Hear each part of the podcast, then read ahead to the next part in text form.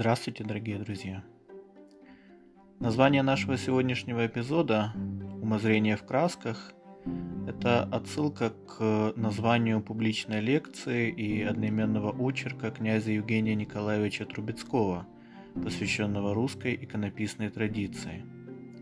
Ее подзаголовок – «Вопрос о смысле жизни в древнерусской религиозной живописи». Князь Евгений Трубецкой – русский философ, публицист, общественный деятель, последователь мыслителя, поэта и мистика рубежа 19-20 веков Владимира Соловьева, представитель русской религиозной философии начала 20 века. На полях отметим, что в качестве общественного деятеля и публициста он в зрелом возрасте представлял собой практически утраченный на сегодняшний день тип либерального консерватора – последовательного правоцентриста, для которого выражение религиозных и патриотических чувств, иногда достаточно взвинченное и патетическое, как у многих свидетелей Первой мировой войны, а также неприятие материализма тогдашних поколений революционеров, были не менее важны, чем борьба за утверждение демократических начал в устройстве общества и церкви. Так, в 1911 году Евгений Трубецкой вместе с большой группой профессоров – среди которых был также ученый-естествоиспытатель, будущий академик Владимир Вернадский, покинул Московский университет в знак несогласия с нарушением царским правительством принципов университетской автономии. В связи с этим семья Трубецких даже вынуждена была переселиться из Москвы в родовое имение в Калужскую губернию. В 1917-18 годах он принял активное участие в работе Всероссийского поместного церковного собора – со стороны мирян.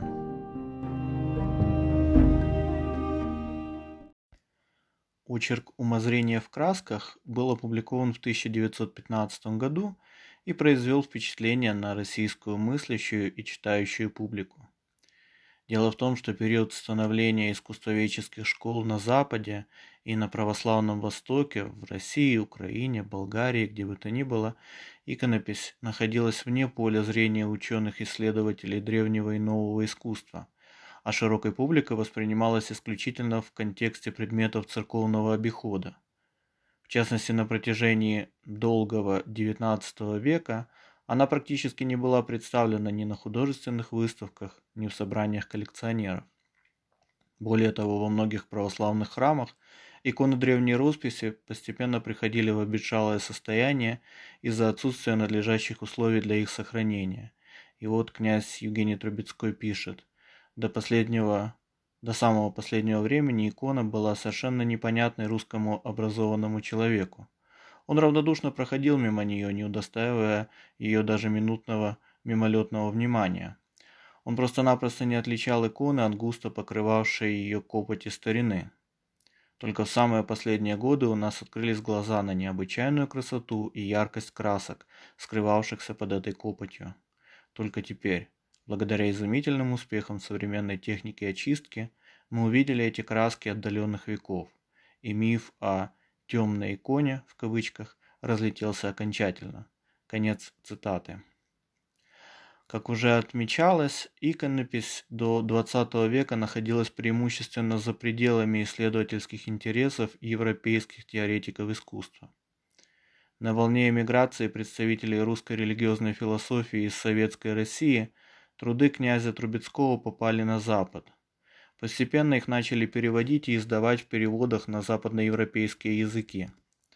Английский перевод очерка «Умозрение в красках» вышел в Нью-Йорке в 1973 году. В 2018 году в Кракове под патронатом Папского университета Иоанна Павла II была организована международная конференция Евгений Трубецкой «Икона и философия», а уже в марте нынешнего 2021 года в американском издательстве Whip and Stock вышел одноименный сборник под редакцией Терезы Абалевич и Рэндала Пула. Он впервые на английском языке посвящен целостному обзору жизни и творчества Евгения Трубецкого. Я не буду пересказывать содержание очерка «Умозрение в красках». Для нас в нем наиболее интересна авторская методика работы с материалом.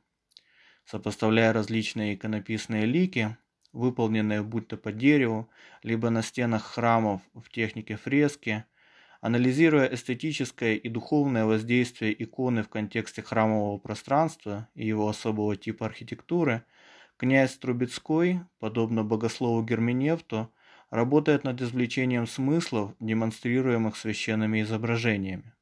Мы, читатели, словно проходим через разные уровни смысловых тканей и приходим к заключению, что все они связаны в некоторый плотный узел. Для Евгения Трубецкого, как философа, разнонаправленные и в то же время взаимодополняющие нити этой ткани сходятся в ключевом для него вопросе о смысле жизни, смысле бытия, что, собственно, вынесено в подзаголовок очерка. Движение эпохи порождающее особенно внимательное отношение к философской проблематике, поиску новых смыслов и средств их выражения через краски и линии, характерны не только для сакральной, религиозной живописи. Одним из богатейших источников для европейской художественной культуры стало открытие на исходе средних веков и в начале нового времени приема так называемого керускура – состоящего в создании на полотне максимального контраста светотени.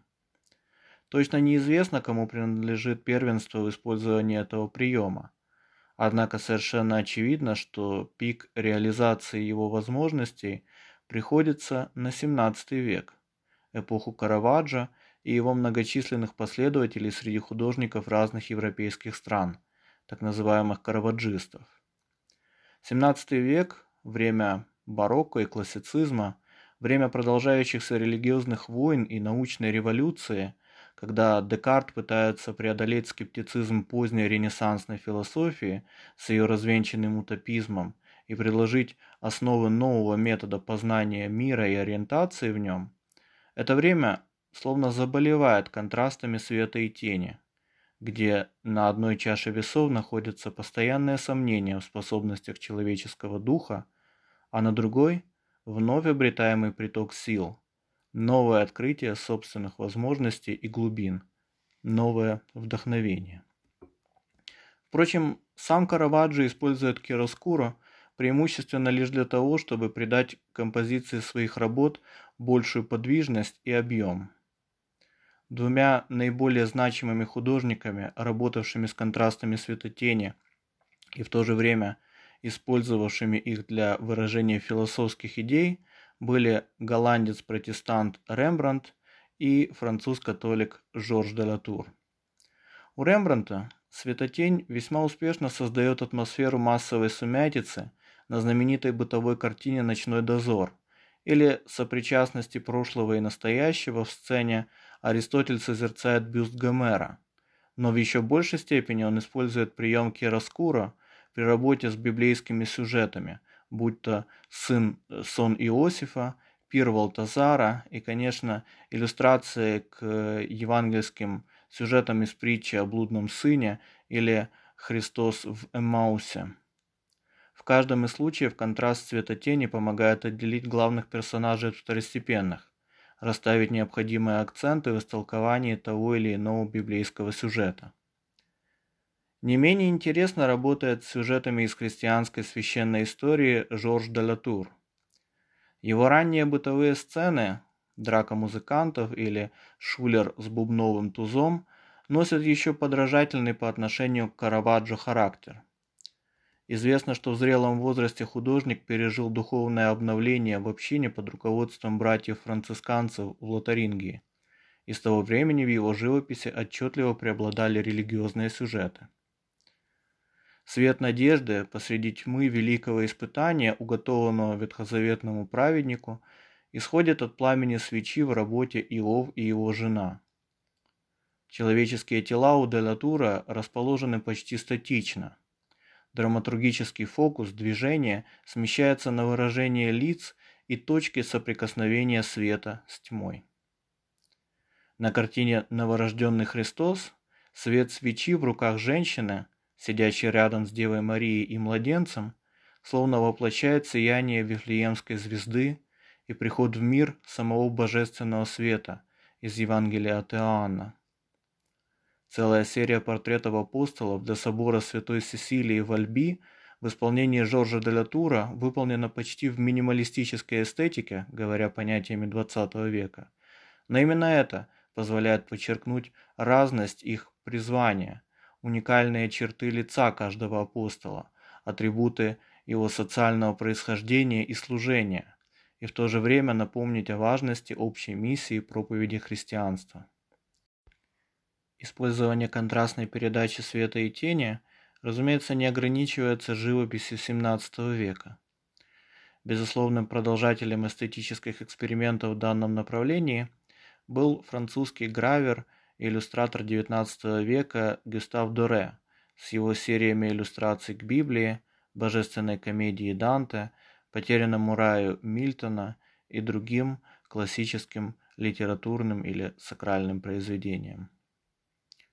На вышеперечисленных примерах мы можем видеть, как открытие и глубокое осмысление только одного художественного приема способно существенно расширить арсенал выразительных возможностей живописи и сделать ее посредником при передаче философских идей и богословских концепций. Разумеется, при этом также важна внутренняя работа художника, умение скрыть за непосредственно передаваемой живописной сценой содержание – выводящие ее за собственные рамки. Одновременно в религиозной и светской живописи синтез замысла и приема создает благоприятные условия для обогащения универсальной тяги человечества к прекрасному при помощи преображающей это человечество работы мысли и духа.